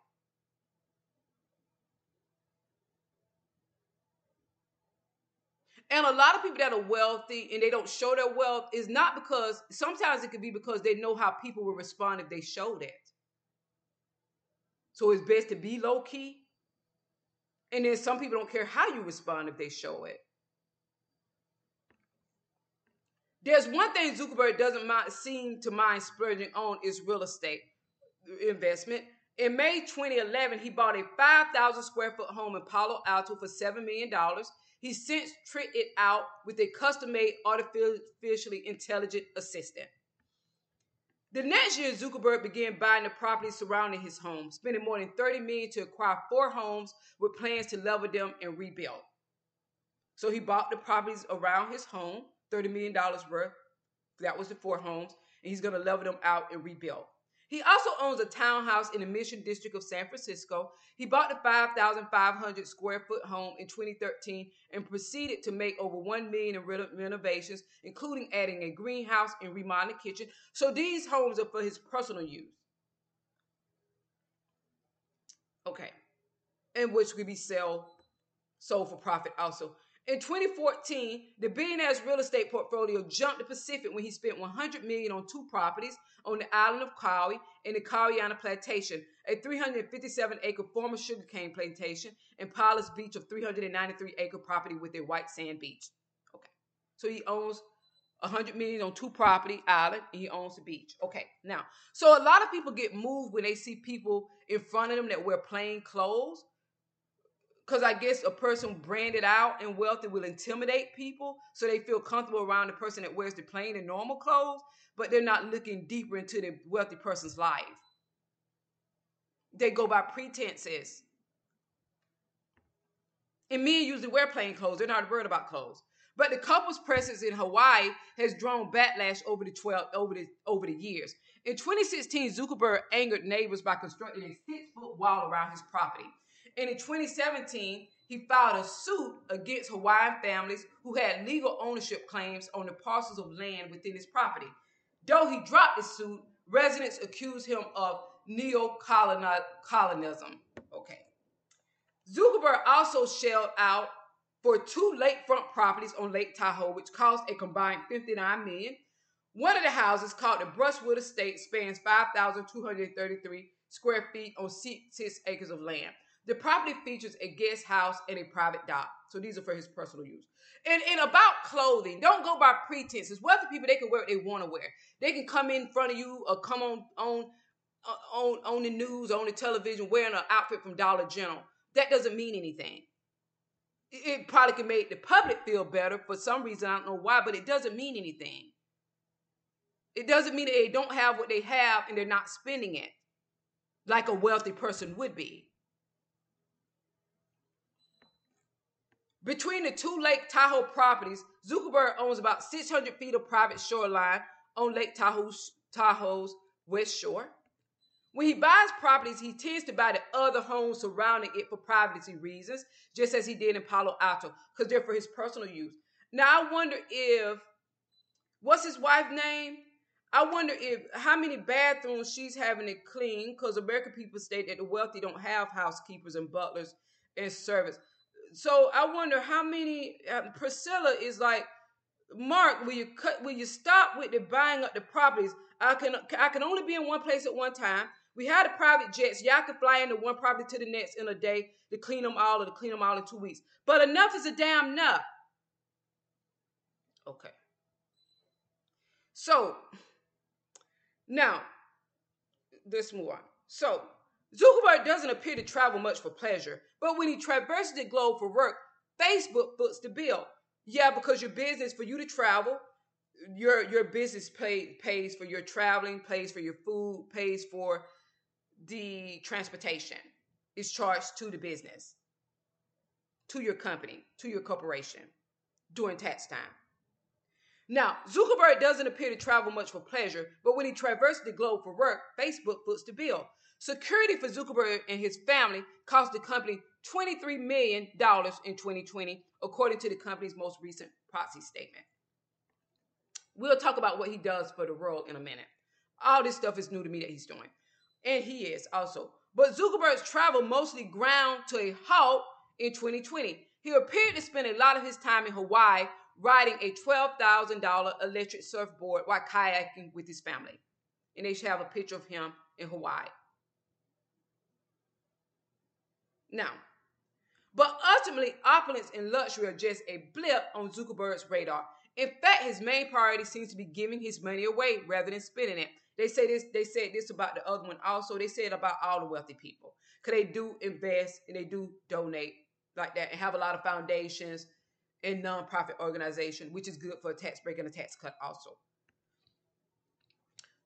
Zuckerberg has signed onto the Giving Pledge, joining Bill Gates, Warren Buffett, and over 200 other millionaires and billionaires who have vowed to donate the majority of their wealth to philanthropy. He plans to sell 99.9% of his Facebook shares during his lifetime, which will also still leave him as a very wealthy man. Bill Gates will be quite wealthy also after this is done, if they complete the mission. Zuckerberg said in September 2017 that he planned to sell 35 to 75 million shares over the following 18 months to fund the Chan Zuckerberg initiative totaling between 6 billion and 12 billion. So he's going to he's to sell shares of his company to fund the initiative that him and his wife started. Okay.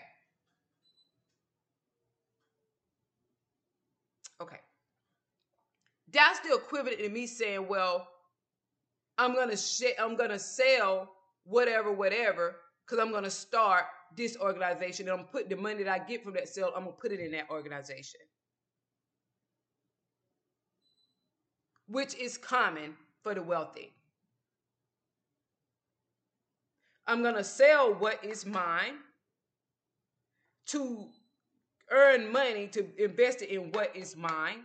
And I'm gonna use that to, along with other people participating in this, investors and donators and participants to help people or research. Do research to support research. The Chan Zuckerberg Initiative is a philanthropic organization Zuckerberg founded with his wife in 2015, focused on personalized learning, curing diseases, connecting people, and building strong communities. CZI has awarded roughly two billion in grants over the years. CZI is invested in tackling both local and global issues. In 2020, for example, the organization poured 4.2 million into a jobs program for residents of Kauai and committed 1 million to help the region battle the coronavirus. CZI has also contributed millions in the last year to causes like criminal justice reform and affordable housing. Zuckerberg and Chan, Chan have also poured billions into research focused on curing the world's diseases by the end of the century. In order to accomplish this lofty goal, the Chan Zuckerberg Initiative launched a nonprofit called BioHub to start looking into the cure for disease, including research on gen- genomics, infectious diseases, and implantable devices. Zuckerberg believes that BioHub will help speed up research to cure diseases, to cure disease, telling the New Yorker in 2018 that we'll basically have been able to manage or cure all the major things that people suffer from and die from today. Based on that data, we we based on the data we already see, it seems like there's a reasonable shot. Last August, the launch of a new Instagram feature designed to compete with TikTok sent both the company's share price and Zuckerberg's net worth to new heights. The move caused Zuckerberg's net worth to exceed 100 million for the first time, making him one of only a few centibillionaires on earth. These days, he's worth 114 billion. The insider keeps reminding us. We have not forgotten Insider, even though this is the first time I'm hearing of it. Now, that's on Mark Zuckerberg. Now we're going to talk about Jeff Bezos.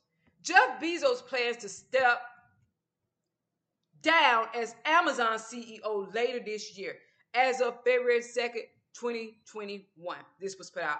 Here's how he makes and spends his $196 billion fortune.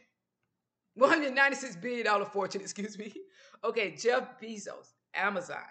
Now, so I remember so a back a while back, somebody was talking about Amazon. They was talking about taxing the rich, and they used Jeff Bezos as an example that I didn't quite agree with the lot their their thinking and the logic behind their thinking, even though I understood the argument that they were trying to make.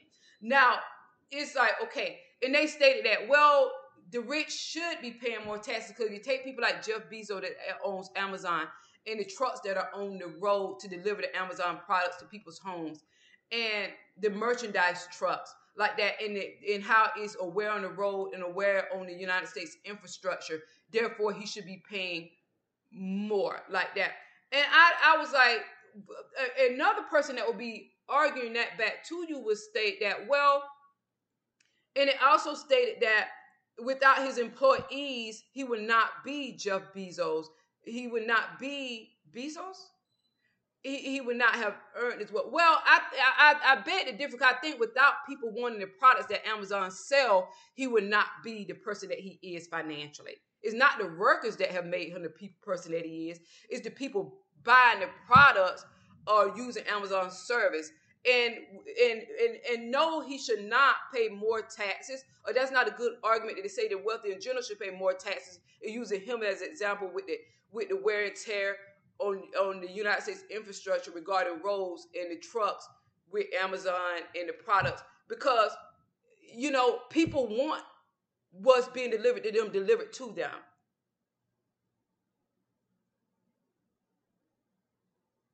You know, so to raise taxes on him, his alternative would be to not deliver the products to people. The people go and pick up the products themselves from the Amazon warehouse. You know, like that, and the only thing that would affect his wealth, his his people that are working him are a part of what keeps his business going. But the people that buy from him are the real reason that he's earned what he's earned and is keeping his business going. The people that work for him make it makes the output better like that. But the people that are buying from him, Amazon, they're using that service, is what has made him that and that's why he needs people working for him. So the wear and tear and him affect the infrastructure with the, the trucks isn't a good argument because the alternative would that be to that is for people to get in their cars, go to the warehouse and pick up their products, and they will be affecting infrastructure with their cars and all the traffic. So should the taxes be raised on them? The answer will be, well, that would not be ridiculous. Okay, like that. So that wasn't a great argument, though I understand where the person was coming from. Now, um, Amazon announced on Tuesday that CEO Jeff Bezos would step down from his role in the third quarter of 2021. In a letter to employees, Bezos wrote that Andy Jassy, the current CEO of Amazon Web Service, will replace him. Bezos said he'll transition to executive chair of the Amazon board to focus on new products and early initiatives. As much as I still tap dance into the office, I'm excited about this transition, he wrote. Being the CEO of Amazon is a deep responsibility and it's consuming. When you have a responsibility like that, it's hard to put attention on anything else. Because, yeah, most wealthy people are workaholics. The wealthy and the rich are workaholics. They're always talking about money. They're always talking about finances. They're always networking. They're always having meetings. They're always negotiating. They're always investing. They're hands on, most of them. He continued to say, as executive chair, I will stay engaged in important Amazon initiatives, but I also have the time and energy I need to focus on the day one fund, the Bezos Earth Fund, the Blue Origin, the Washington Post, and my other passions. I've never had, and they always have their hands in a lot of damn buckets. okay, I've never had more energy, and this isn't about retiring. I'm super passionate about the impact I think these organizations could have. So he's stepping down in order to dedicate his time to these other passions that he have that he has going on. And he thinks that the person that is replacing him can handle what is going on with Amazon, but he'll most definitely still be there as a part of the board of directors. In August, Bezos became the first person in human history to amass a net worth of 200 billion, according to Forbes magazine. This milestone came alongside a boost in Amazon's share price, which soared despite the coronavirus pandemic. Because when people are in, they're going to order stuff to stay off the roads. Now, if you tax him because he has trucks that are affecting infrastructure, his alternative will be for to tell people you can order through Amazon, but you have to come pick it up at the warehouse or warehouse nearest you. So should those people that are going to be affecting infrastructure by being on the road be should their taxes be raised?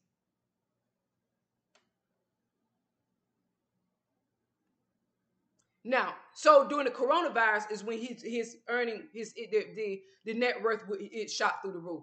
This milestone uh, came alongside a boost in Amazon's share price, which soared despite the coronavirus pandemic that's up upending the American economy. Bezos' argument agreement, excuse me, to surrender 25% of his Amazon stake to his ex-wife MacKenzie Scott in a divorce settlement last year ultimately didn't slow down the growth of his wealth overly much. And when they invest, it doesn't affect their wealth.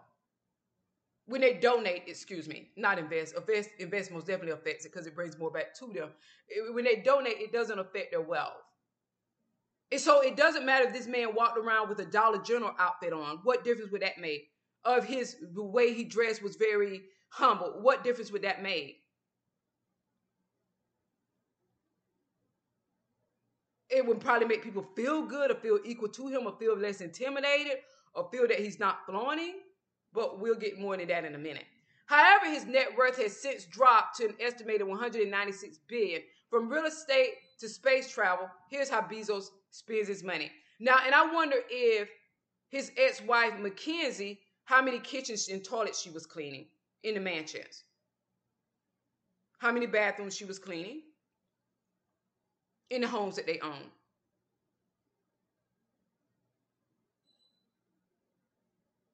And of course, she probably had a lot of assistants around her to help her out with whatever she was doing. But believe me, you, I'm pretty sure most more wealthy people than not have a full on staff in their homes and also in the other homes also that are different staff. Or they would have house sitters that are to maintain the home. Now, eh, but do your own, but that would be kind of be obvious. Now, so let's go on to see how he does his spending. Jeff Bezos found Amazon, the source of much of his wealth, in July, founded Amazon, the source of much of his wealth, in, on July 5th, 1994. His parents were reportedly shocked that he would give up a cushy Wall Street job in order to sell books over the internet. His parents eventually came around and invested about a quarter of a million dollars in the fledgling company, a state that would be worth as much as 30 billion today. So his parents invested a quarter of a million dollars in his company.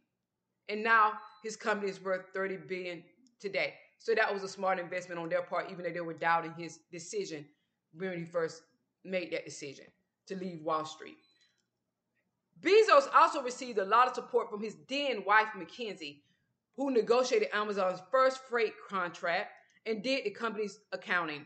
Per the terms of their 2019 divorce settlement, MacKenzie holds a 4% stake in the company, which forms the majority of her $59 billion fortune. So she their exits and she walked away with $59 billion in fortune because she negotiated the first Amazon first, not just because she was the wife like that, but because she took part in the business like that, in the actual business. She she negotiated the first freight contract and did the company's accounting. Now, so she had a 4% stake in the company.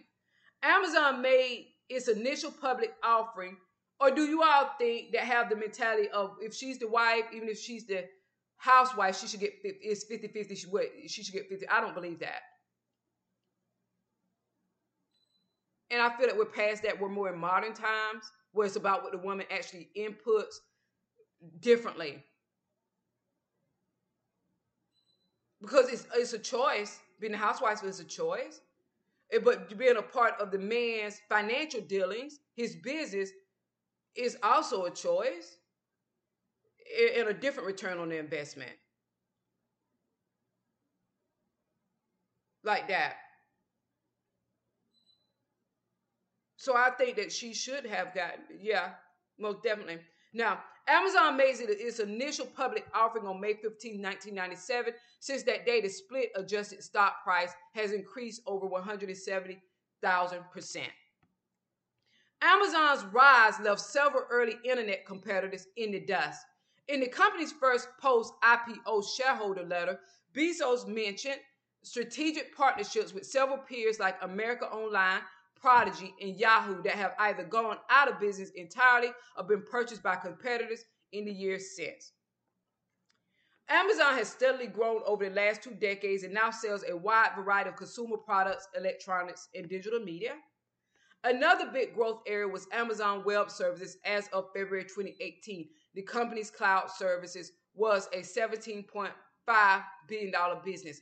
And also, a good thing with Amazon and what he's doing and why you don't want to tax wealthy people a lot is because they uh, they offer opportunities to other people. Because you can have your own business and sell electronics and whatever else Amazon sells, and you can sell it on Amazon.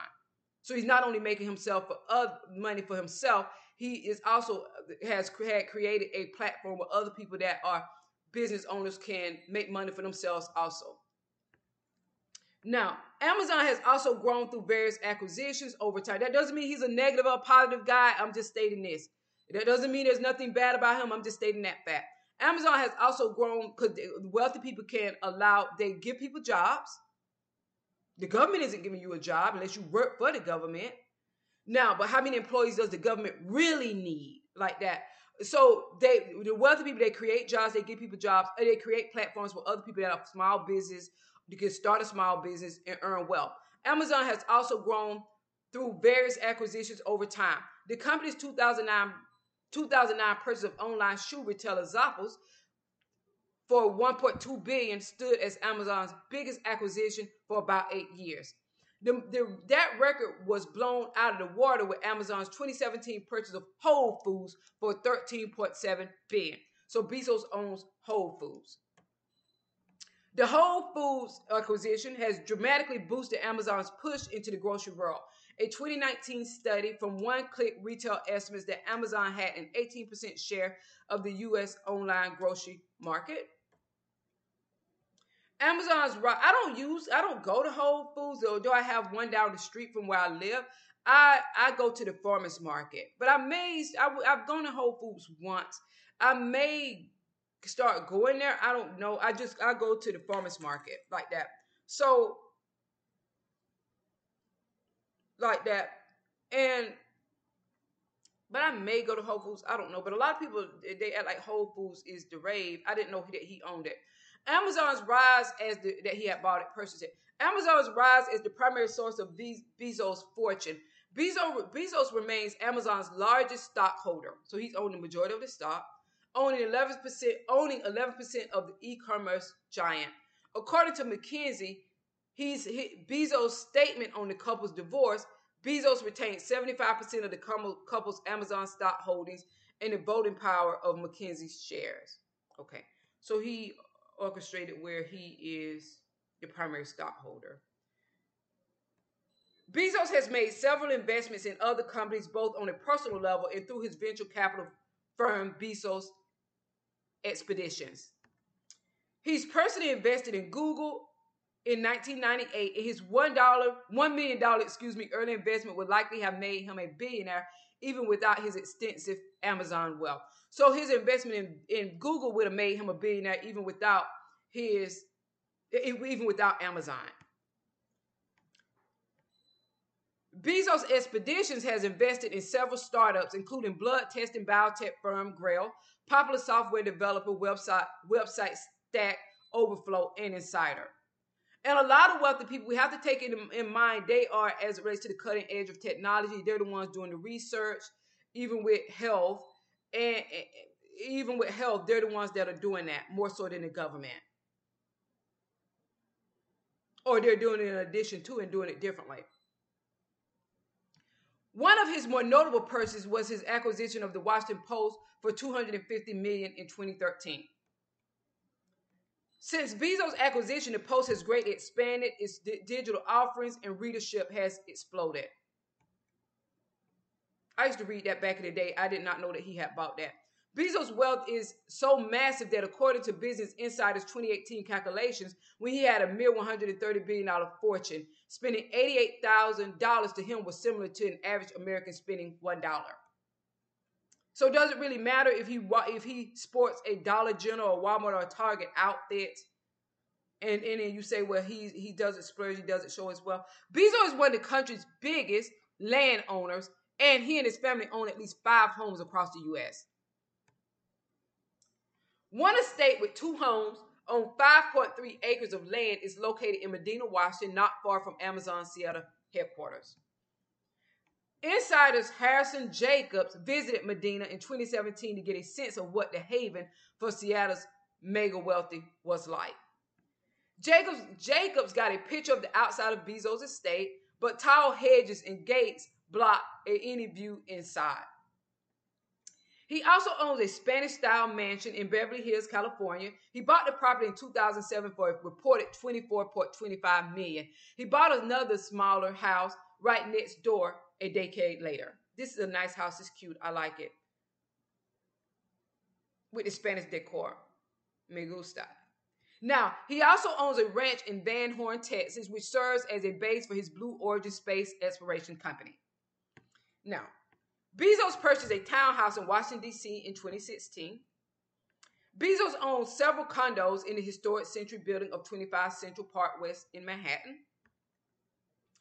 So, so you know, and and also with the investment in clothing, but people take people's clothing for some reason as a sign that they're frugal. When wealthy people wear what people consider wealthy clothes, well, you can't get a tax cut on wearing expensive clothing, or a tax break on wearing that. And you don't want the envy coming back to you, especially in this day and age, because that can mess up with profits. Now, if you're too flashy or like that, that's why they hide what they're doing. And only the people around them that could do it know what they're doing. And they will be flossing and, and splurging like that. You know, you're only invited because you you can floss and splurge also like that.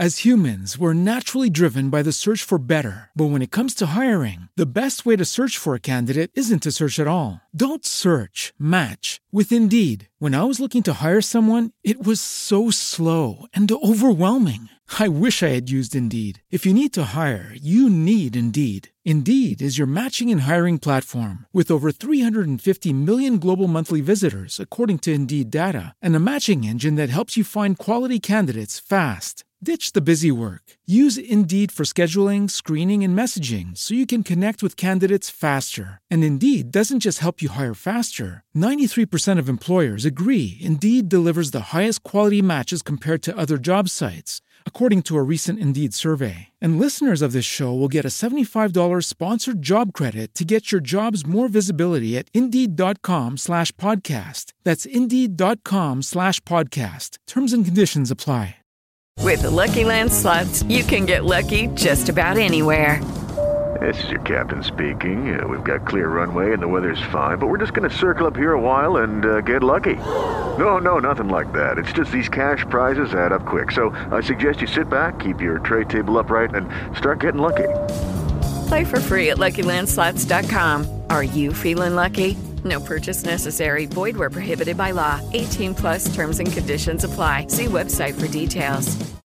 Like flossing, I think is what we call it flossing. Okay. Meaning flossing meaning showing it off like uh, but around specific people that are not going to be intimidated or hurt by that and can't affect your profits. In June 2019, the Amazon CEO reportedly dropped about 80 million on another three adjacent apartments in a different building at 20 212 Fifth Avenue in Manhattan. The spread consists of a three story penthouse and two units directly above it, and they show the penthouse. Most recently, recently Bezos reportedly spent 165 million on another yet another Beverly, Beverly Hills mansion, the Warner Estate. The Wall Street Journal reported the sale last February. Bezos has traditionally been somewhat frugal with his ground transportation. As recently as 2013, he was still driving a Honda Accord, according to the book the everything store. Does it really matter? I put does it really matter like that. Now, however, Bezos also owns a $65 million Gulfstream G6 50 ER private jet. That's why I say does the 200s really matter? Like Jeff does it like what to to me it would, but to the, the, people on the street it would matter to them that you're in the Honda. They'll be like, oh Jeff doesn't splurge his wealth, he doesn't. Uh, but then he has the 65 million dollar Gulfstream jet, which I would have supposed or thought that he would have anyway. Even while I was looking at him driving in the in the, in the Honda Accord based on who he is, like that, I would think that there's a jet somewhere like that. Okay, now Bezos sometimes has taste for exotic cuisine. The founder, and you know, a lot, a lot, a lot of people get tickled. The public does because, like with Warren Buffett, how he eats from McDonald's every morning, and they can see, they can see the Bill Gates eating from McDonald's and Zuckerberg eating from, and they're like, oh, they're frugal. They're they're just like us. They're they're they're the, they're the real wealthy. The real wealthy don't show their wealth. When these people could be also eating, you're not in their homes with them. You're not with them 99% of the time they're allowing to be seen what they want you to see. And everybody loves McDonald's if you're American, like that. Bezos sometimes has a taste, most people do. Bezos sometimes has a taste for exotic cuisine. The founder of e-commerce startup Woot recounted a breakfast with Bezos shortly after the Amazon acquired the company, at which the billionaire ordered octopus. Octopus is tough to chew. Now, anywho, the founder recounted Bezos explaining similarities between Amazon's acquisition of Woot and his offbeat breakfast order. They're always talking about business and money and wealth and finances. It's on the brain, imprinted in it. That's why they've been so successful. They, they're thinking it and, and talking about it. They may not be talking about wealth like, okay, I have bills to pay, and I may not be talking about it in that way, or they may not be talking about it And well look at these not these custom made shoes. Well they could be talking about that also around the people that they rub elbows with. Now he's talking about the octopus order and his acquisition of woot. This is what he states. You're the octopus that i'm having for breakfast. That's what he stated to the octopus before he ate it. When i look at the menu he states you're the thing i don't understand. The thing i've never had. I must have the breakfast octopus. That's what he was stating to the insider interviewer. Now, Bezos has not engaged in public philanthropy to the same extent as many of his hyper billionaire peers like Warren Buffett and Bill Gates, who have both pledged to donate the majority of their fortunes to charity. Now, Bezos' ex wife MacKenzie did sign Gates' giving is, is, is are they going to make the donations after their death? Bezos' ex-wife, that was a question, I don't know. Bezos' ex-wife, I'm going to research that. Bezos' ex-wife, MacKenzie, did sign Gates' giving pledge in May 2019, pledging to donate more than half of her fortune during her lifetime. So she's going to pledge to donate more than half of her fortune. I think she got to 52 billion during half of her lifetime. Now, so that's it. Well, no, it's not it. Bezos has, however, supported Mary's Place, a Seattle organization that provides shelter and employment training to those who are homeless, and the Dream USA, which supports people who were bought in the U.S. as undocumented immigrants when they were children. According to CNBC, Bezos has also donated significant sums to Seattle's Fred Hutchinson Cancer Research Center, the University of Washington Foundation, and Princeton University. Now, and donations are good and are for good for tax purposes, most definitely, than sitting on the money. Because they're also making money from their investments. Most definitely. And passive income, investment income, those types of things. So a lot of investments are strategy. A lot of donations, excuse me, a lot of investments are strategy like that. I'm not going to say a lot of donations are strategy because that could be coming for the heart. It depends. But the donations also is, it's a bonus plus as it relates to taxes. Bezos also supports some more unusual ventures like the Long Now, Long Now Foundation, which seeks to build a giant mechanical 100, 10,000, excuse me, year clock underground in West Texas. Okay. So the clock is intended to be a symbol for long-term thinking, according to the tweet from Bezos. Bezos or Bezos? Be- Bezos is kisses. Is it? Is he Italian? It's a, the name sounds Italian. You pronounce it Bezos, that's Bezos, kisses. So is it Bezos? has been fascinated and inspired by NASA and space travel since watched, watching the Apollo moon landings in his childhood. I just got a message that the new moon has moved in. The new moon is in less than 24 hours, and we're talking about Bezos in the moon landing. Best Bezos. In 2013, Bezos founded the, and led an expedition to recover one of the rocket engines from the Apollo 12 mission from the floor of the Atlantic Ocean. Bezos' most ambitious venture may be Blue Origin, his space exploration company. Blue Origin has had several successful test flights of its reusable New Shepard rocket and is currently developing the larger, most reusable New Glenn rocket system intended to compete with Elon Musk's SpaceX. Boys, toys, boys and their toys. And here is he sitting in the Blue Origin. In the long term, Bezos intends for the Blue Origin to support large scale human, human space flight with the goal of colonizing the, social, the solar system. Okay.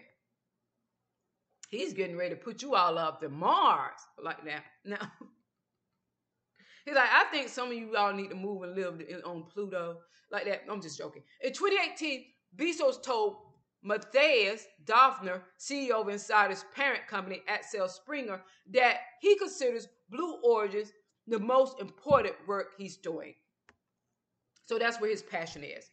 Indeed, Bezos told Daphne that he plans to spend his entire fortune on space exploration. So he's not going to donate his entire fortune. He's going to spend his entire fortune on space exploration, on his passion.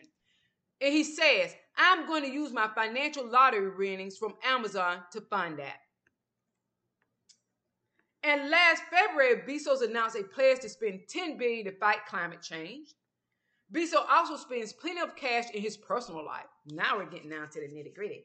He threw a star-studded birthday bash for his girlfriend Lauren Sanchez in December 2019, and Lauren is smiling and Bezos is a grinning like that. I see a picture of them.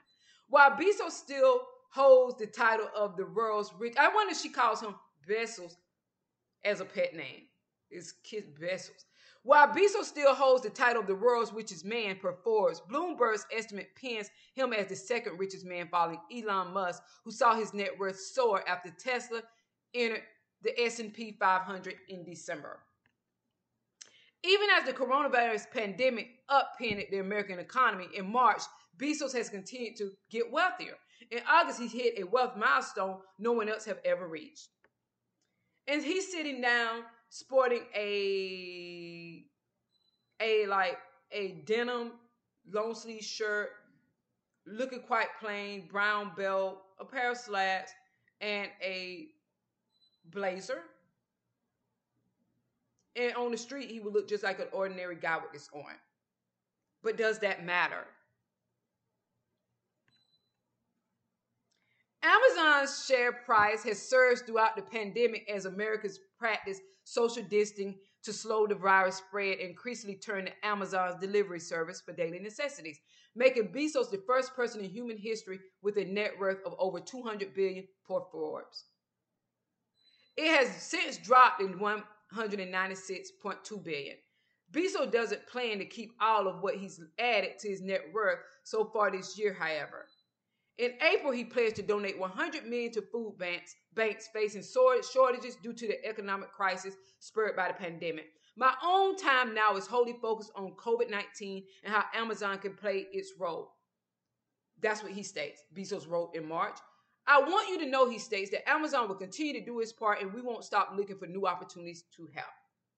But Amazon continuous growth has drawn increasing scrutiny from lawmakers culminated in a historic antitrust hearing in front of the House Antitrust Subcommittee on July 29, where Bezos testified alongside Apple CEO Tim Cook, Facebook CEO Mark Zuckerberg, and Alphabet, CEO Sundar Pichai. In prepared testimony released on his blog the day before, Bezos argues that Amazon's size benefits consumers, sellers, in the U.S. economy economy, and that is and, and that it still faces competition from Walmart, Instacart, Instacart, excuse me, and Shopify. Now Bezos plans to step down as Amazon CEO and move into the role of executive chair of the Amazon board. He plans to focus on new products and early initiatives. that is Mark. That is Bezos. Jeff. What's going on with him? So does it really matter what they're wearing? Last but not last but not least, and I left Warren Buffett for last because I think he is the epitome of frugalness. But he's, I think he's 99. I don't hell, I don't, I don't know. He might not, I don't know. And this is as of December 23rd, 2020, last year. I think I know he's older, so I don't know much about him, but I think that he is the epitome, the epitome of frugalness and what people call old money, where you can't tell the wealth. The person that will be wearing the sports coat with a hole in the elbow that their grandfather gave them, or that it got secondhand and they're holding on to that, or they bought it new and they're gonna wear it and wear it and wear it until the seams come out of it, like that. But nonetheless, they are sitting on piles of cash. But they can be frugal like that. He's the one that eats at McDonald's, and a lot of people get a kick out of that because he doesn't show his wealth. And for a lot of people not showing the wealth, it makes them feel less intimidated by intimidated by wealthy people. But it means that they don't. It doesn't mean that they don't have the wealth. You know, looks are just pretenses. Warren, but but he, I feel that he is most definitely frugal. But most old people are that don't have wealth either. Warren Buffett is the world's because they remember they they lived through the depression. Warren Buffett is the world's sixth, sixth richest man. Here's how he notoriously. Here's how the notoriously frugal billionaire spends his 84.6 billion dollar fortune like that. Now, and a lot of them stay wealthy by holding on to it, and then a lot of them to get taken to the extreme and be stingy. It depends, but you know, but they have wealthy people in the United States. They have to donate money because it's going to help them with tax breaks and tax cuts. They have to do that. And a lot of them invest money. One, oh, he's 90. I stated he was 99.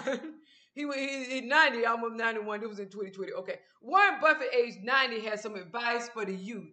Read extensively, polish your communication skills, and find a job you love, he states. That's his advice to the youth. That's the guidance he offered in a virtual commencement address on Saturday to students graduating from the University of Nebraska, Lincoln, his alma mater.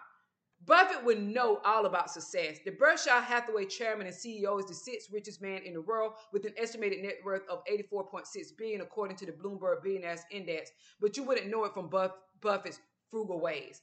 Still living in the house he bought in the 1950s and driving an equally modest car, the Oracle of Omaha prefers to keep and grow his money rather than take it out of the bank. He eats McDonald's for breakfast every morning and borrowed furniture when his children were born. So that is frugal, frugal. And it could kind of be, some people may look at it, well, hell, that's just damn stingy, George Coming That is not frugal. Okay, so now, and I, think he's the one that when his daughter was born, he he made a cradle out of a out of a out of a, a dresser drawer or something. I don't remember. It may not be him, but it could be. Who knows? As humans, we're naturally driven by the search for better. But when it comes to hiring, the best way to search for a candidate isn't to search at all. Don't search, match with Indeed. When I was looking to hire someone, it was so slow and overwhelming. I wish I had used Indeed. If you need to hire, you need Indeed. Indeed is your matching and hiring platform with over 350 million global monthly visitors, according to Indeed data, and a matching engine that helps you find quality candidates fast. Ditch the busy work. Use Indeed for scheduling, screening, and messaging so you can connect with candidates faster. And Indeed doesn't just help you hire faster. 93% of employers agree Indeed delivers the highest quality matches compared to other job sites, according to a recent Indeed survey. And listeners of this show will get a $75 sponsored job credit to get your jobs more visibility at Indeed.com slash podcast. That's Indeed.com slash podcast. Terms and conditions apply. Judy was boring. Hello. Then Judy discovered ChumbaCasino.com. It's my little escape. Now Judy's the life of the party. Oh, baby, Mama's bringing home the bacon. Whoa, take it easy, Judy. The Chumba life is for everybody. So go to ChumbaCasino.com and play over 100 casino style games. Join today and play for free for your chance to redeem some serious prizes. chumba ChumbaCasino.com. No purchase necessary. Void where prohibited by law. 18 plus terms and conditions apply. See website for details. Now, Warren Buffett has a net worth of 84.6 billion, making him the world's sixth richest person. His net worth dropped by more than 20 billion to 6.67.6 billion in the first three months of 2020 due to the coronavirus pandemic. He's he's since regained the loss, but lost his spot as the world's third richest person. Doesn't really matter. That's what I added. Now, the CEO of Berkshire Hathaway began building his wealth by investing in the stock market at age 11. As a teenager, he was ranking in about 175 dollars a month by delivering the Washington Post more than his teachers and most adults. He's been around for a long time. He had amassed an equivalent of $53,000 by the time he was just 16. He's been working all his life. But 99% of his wealth was earned after his 50th birthday. So there is the possibility. You usually, I remember in back in the day, I don't know if they still say that. They would say if you're back, if you're not a millionaire by the time you're 30, you could give it up. Not really. Not in this day and age, you can't. Now, but 99% of his wealth was earned after his 50th birthday. He reportedly earned, and it's going to depend on investment. He reportedly earns as a salary salary of 100,000 at Berkshire Hathaway. He reportedly earns a salary of $100,000 at Berkshire Hathaway. And in 2013, Buffett made an average 37 million per day more than what Jennifer Lawrence made the entire year. 37 million a day he was making. His wealth is greater than the GDP of Uruguay. But you wouldn't know Buffett is a billionaire by the way he spends his money. By the way we see, we were allowed to see him spend his money. I'll reword that for you, insider. He previously told CNBC and Yahoo Finances off the cuff that he's never had any great desire to have multiple houses and all kinds of things and multiple cars. Buffett lives in a modest home in Omaha, Nebraska, which he bought for 31,500 in 1958. Adjusted for inflation, it's about 200 worth 276,700 in today's dollars. As of 2017, it was worth an estimated 652,619 that he calls the third best investment he's ever made. I was about to state that's one hell of an investment. You know, so it's not a $31,000 house that he's living in. It's a $652,000 house that he's living in. It was just purchased at 31,000 in the 50s. He lives in a $652,000 house because that's what it's worth if he sells it.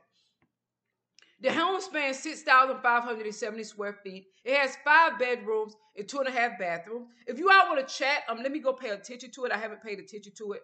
You go ahead and chat. I'm I'm gonna go over there to you. Okay. Now, the home has 6,570 square feet. It has five bedrooms and two and a half bathrooms. It's also guarded by fences and security cameras. In 1971, Buffett purchased a vacation home in Laguna Beach, California for 150,000. Part of the gated community called Emerald Bay is walking distance from the beach. Part of a gated community called Emerald Bay. The beach is so beautiful, I'm looking at it. According to the listing, the home comes with a 9,264 annual association fee, so it's like a condo, which grants him access to the nearby amenities like a pool and spa, picnic area, playground, and tennis court.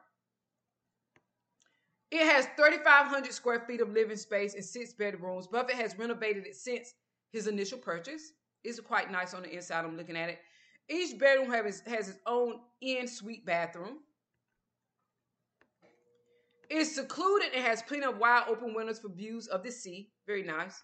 It's also concluded and simply, decor- simply decorated, mirroring Buffett's simple spending habits. And yeah, simply decorated nice homes are so beautiful that have that are spacious. I love them like that. I love looking at them. He put it on, but it's, what they're simply decorated with could be quite expensive, but it's like, it's simple. It's a little tad bit here and a tad bit there. I like the look. He put it on the market for $11 million in early 2017, but cut it down to 3 million later that year. So he bought it for 150,000, if I'm not mistaken, and he put it on the market for 11 million to sell, but he cut it down to 3 million later that year. So that was an investment, and he most definitely got a good return. After nearly two years on the market, it finally sold in October 2018 for 7.5 million. So even though he initially put it for sale 11 million, he cut it down to 3 million, but it sold for 7.5 million. He bought it for 150,000, if I'm not mistaken, like that. Buffett also has a modest set of wheels. He previously drove a 2006 Cadillac DTS.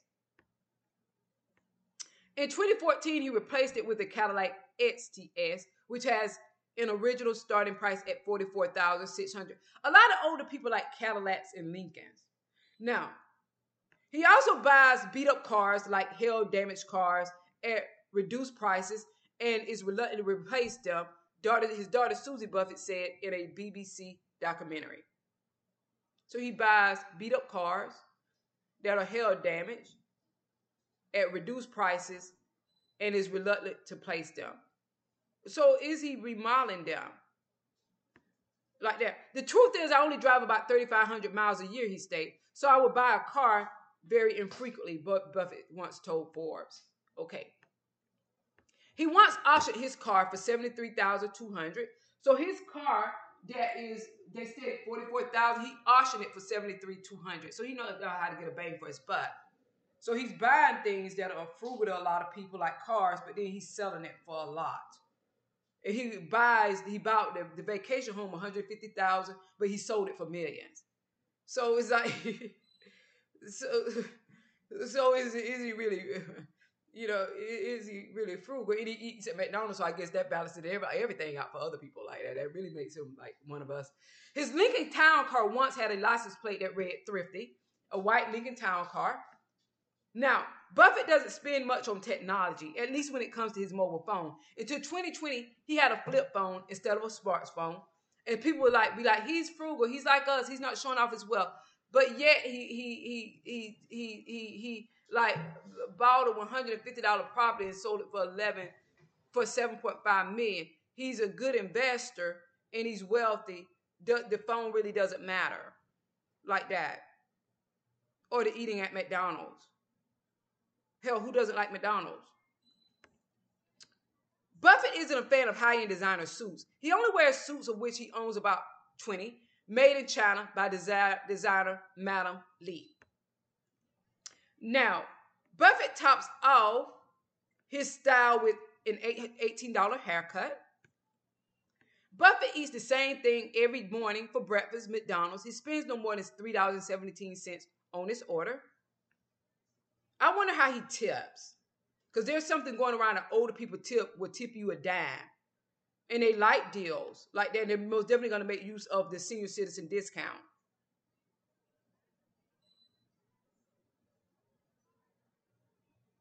Because sometimes thrifty can be then being stingy, or it depends. As it relates to their interaction with others, they could be stingy. You're the damn waitress, he tips you a dime or 11 cents. So is that, oh, is he an overall good guy? He also likes to treat his buddy Bill Gates to lunch at McDonald's, which he's paid for, for the, with the coupons in the past, with coupons in the past. Buffett is also a thoughtful friend without spending a lot of money. He picks Gates up at the airport, calls him, and sends him news clippings via snail mail. Buffett also dines at the modest Gorat's Steakhouse, his favorite. The menu ranges from $3 to $41. Buffett is also a fan of Coca Cola. He has said he typically drinks five Coca Colas a day, so you can imagine he spends more on the beverage than the average person. Compared to the other CEOs, Buffett doesn't spend a whole lot on his hobbies. He plays bridge for about 12 hours a week. Buffett also likes to hit the green for some golf, but he doesn't spend his money on fancy golf clubs. I'm a member of every golf club that I want to be a member of, he states.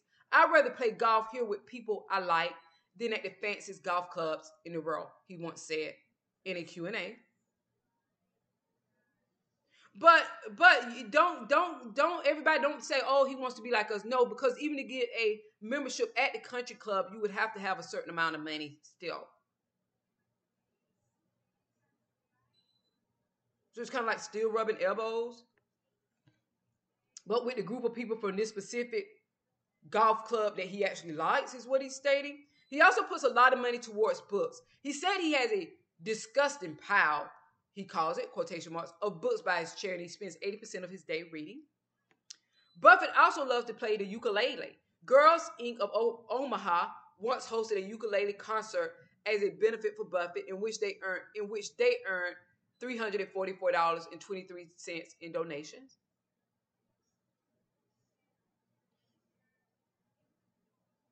Okay. He took the money and purchased 17 Helu ukuleles for the group, but not without demanding a discount because he was buying in bulk. He, he's even frugal when it comes to his kids. He fashioned a dresser drawer. Yeah, this is him. He fashioned a dresser drawer into a bassinet for his firstborn daughter, Susie. For his second-born, Howard G. Buffett, he borrowed a crib. Buffett once spent $100 to take a Dale Carnegie course on public speaking. It helped him propose to his wife, he said. The one thing Buffett has splurged on is his private jet. He told CNBC, It's the only thing that I do that costs a lot of money. But but that wouldn't be possible without his wise invested strategies. Investing strategy. While 99% of Buffett's net worth is tied to Berkshire Hathaway, he invests the other 1%. He purchased shares of Wells Fargo a long time ago, but it's unclear what his stake is in the company. He also purchased 2 million shares and 8% stake in Seritage Growth Properties for a total estimated cost of 73 million. He also owns an undisclosed amount of JP Morgan stock. He's said to be that's Chase.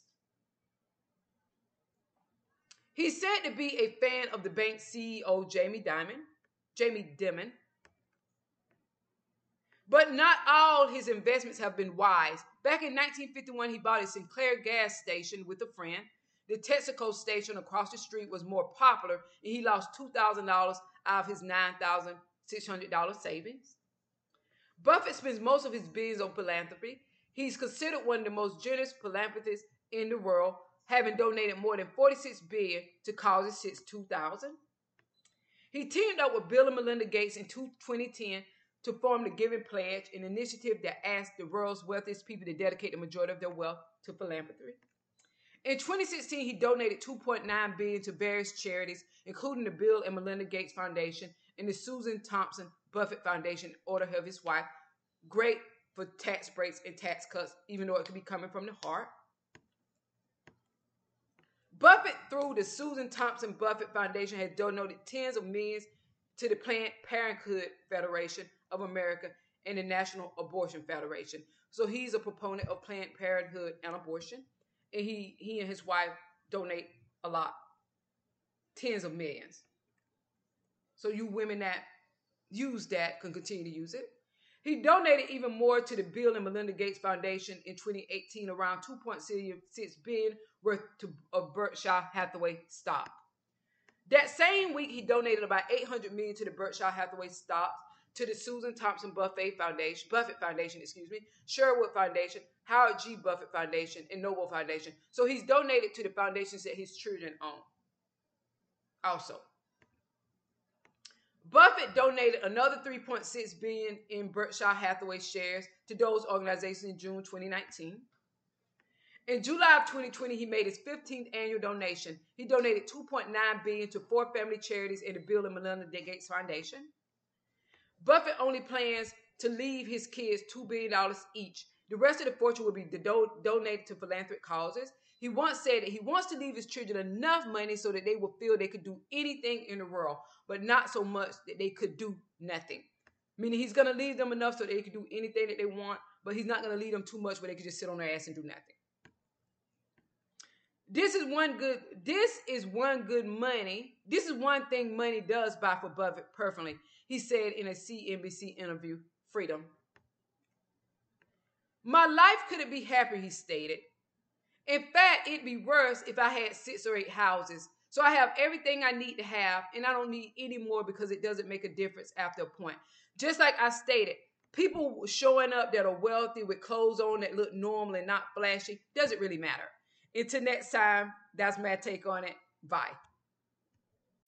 As humans, we're naturally driven by the search for better. But when it comes to hiring, the best way to search for a candidate isn't to search at all. Don't search, match with Indeed. When I was looking to hire someone, it was so slow and overwhelming. I wish I had used Indeed. If you need to hire, you need Indeed. Indeed is your matching and hiring platform with over 350 million global monthly visitors, according to Indeed data, and a matching engine that helps you find quality candidates fast. Ditch the busy work. Use Indeed for scheduling, screening, and messaging so you can connect with candidates faster. And Indeed doesn't just help you hire faster. 93% of employers agree Indeed delivers the highest quality matches compared to other job sites, according to a recent Indeed survey. And listeners of this show will get a $75 sponsored job credit to get your jobs more visibility at Indeed.com slash podcast. That's Indeed.com slash podcast. Terms and conditions apply. Hello, it is Ryan, and I was on a flight the other day playing one of my favorite social spin slot games on chumbacasino.com. I looked over the person sitting next to me, and you know what they were doing? They were also playing Chumba Casino. Coincidence? I think not. Everybody's loving having fun with it. Chumba Casino is home to hundreds of casino style games that you can play for free anytime, anywhere, even at 30,000 feet. So sign up now at chumbacasino.com to claim your free welcome bonus. That's chumbacasino.com and live the Chumba life. No purchase necessary. Group. Void were prohibited by law. See terms and conditions. 18 plus.